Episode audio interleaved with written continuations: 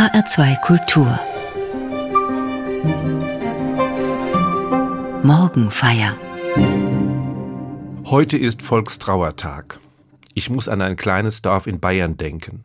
Neun Jahre habe ich in der Nähe in unserem Kloster gelebt und dort oft am Sonntag zum Gottesdienst den Pfarrer vertreten.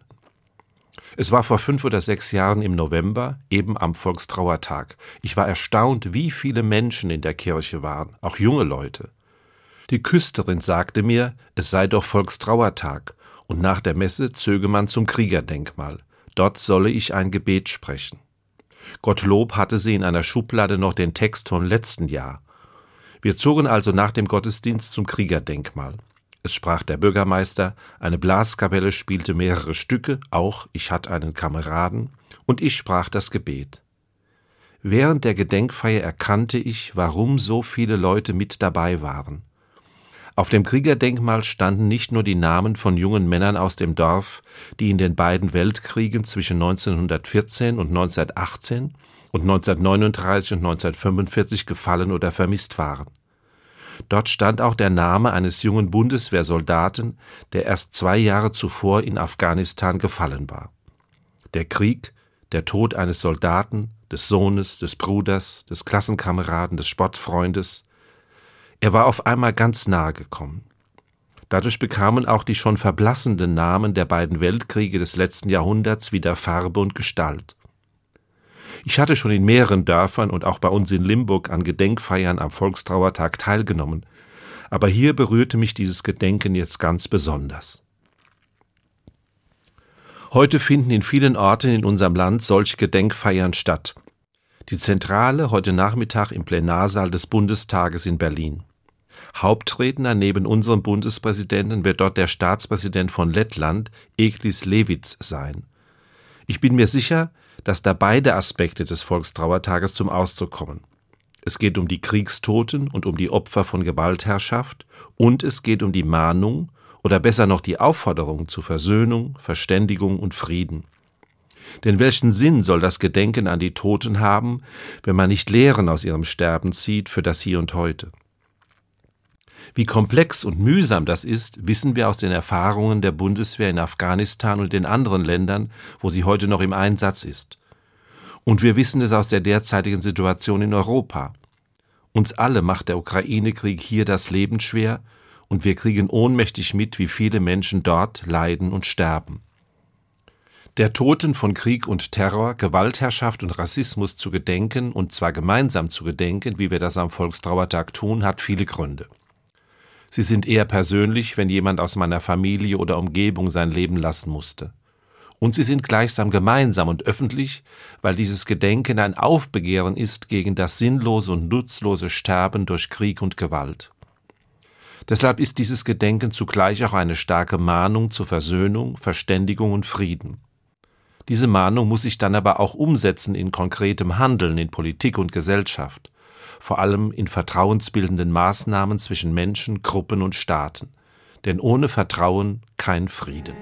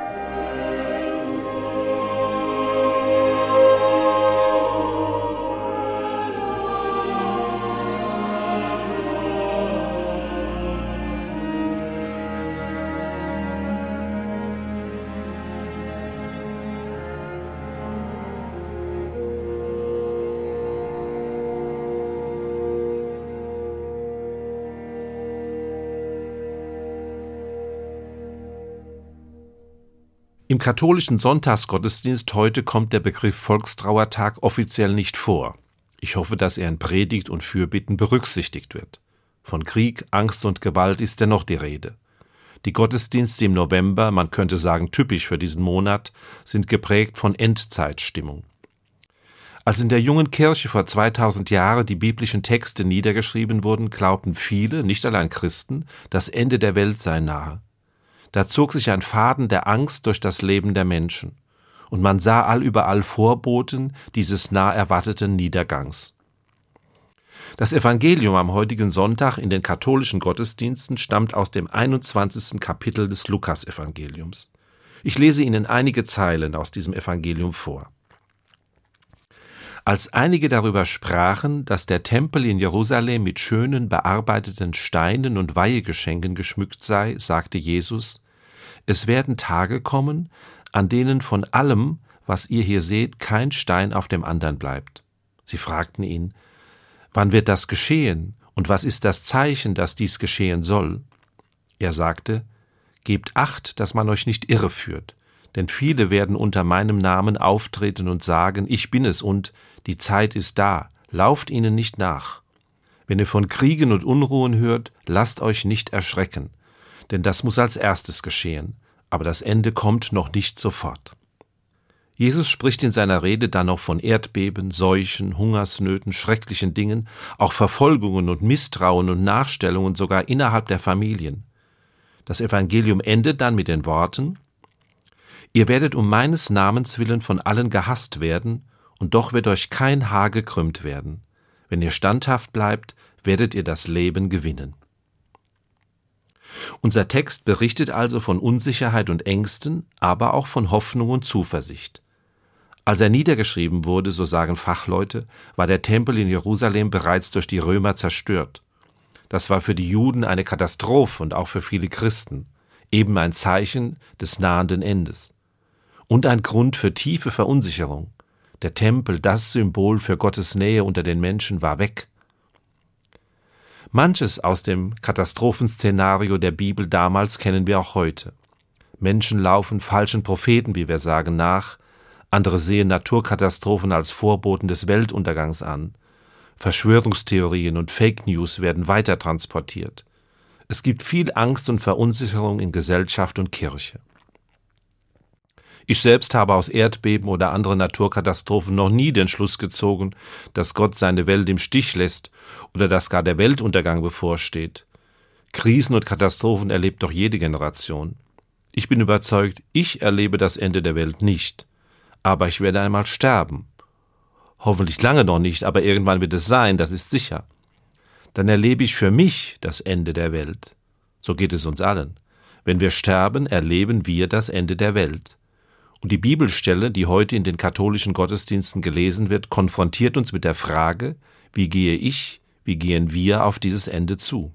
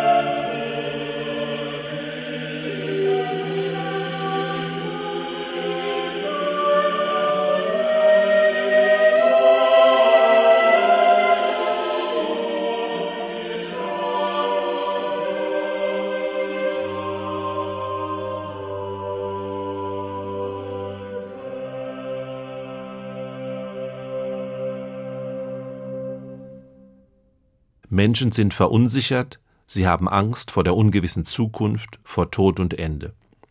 Die Bibel beschreibt das in drastischen Bildern, und sie bezieht dabei auch die Situation der Verfolgung ein, die damals, als die Texte niedergeschrieben wurden, viele Christen erleben mussten. Sie hatten also allen Grund zu Zweifel und Mutlosigkeit. Und das gibt es ja auch heute. Wir sind von Krieg und Krisen umgeben, ganz persönlich und als Gemeinschaft. Ich will die bedrückenden Krisen unserer Zeit nicht kleinreden. Ich nenne als Stichworte nur Demokratie, Energie, Klima und durchaus auch Glaube und Kirche. Aber das Evangelium als Frohbotschaft verpflichtet mich regelrecht, nicht bei dem zugegeben dunklen Blick auf die Realität stehen zu bleiben und dann in Mutlosigkeit zu versinken.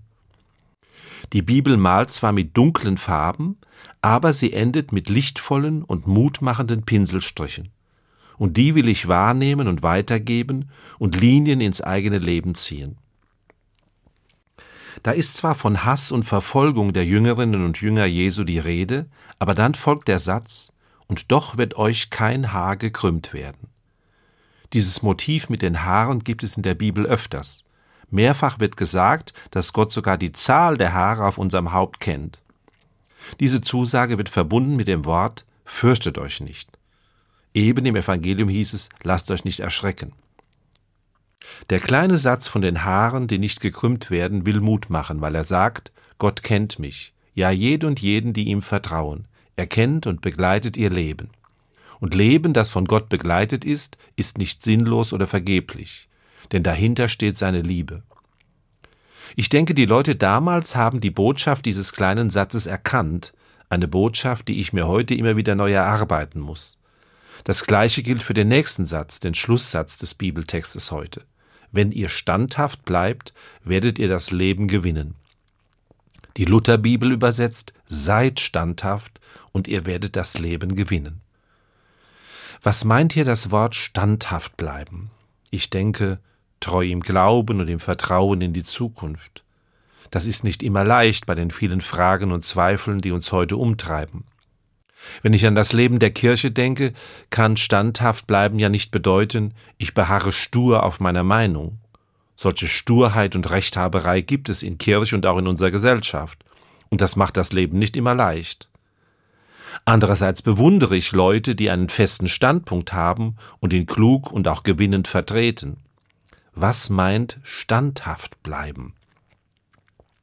Mir fällt Hilde Domin ein mit ihrem Gedicht Ziehende Landschaft. Die ersten Zeilen lauten Man muss weggehen können und doch sein wie ein Baum, als bliebe die Wurzel im Boden, als zöge die Landschaft und wir ständen fest. Ja, ich sage es mal so, es ist dieses Doppelte. Das meint wohl auch Jesus in seiner Rede.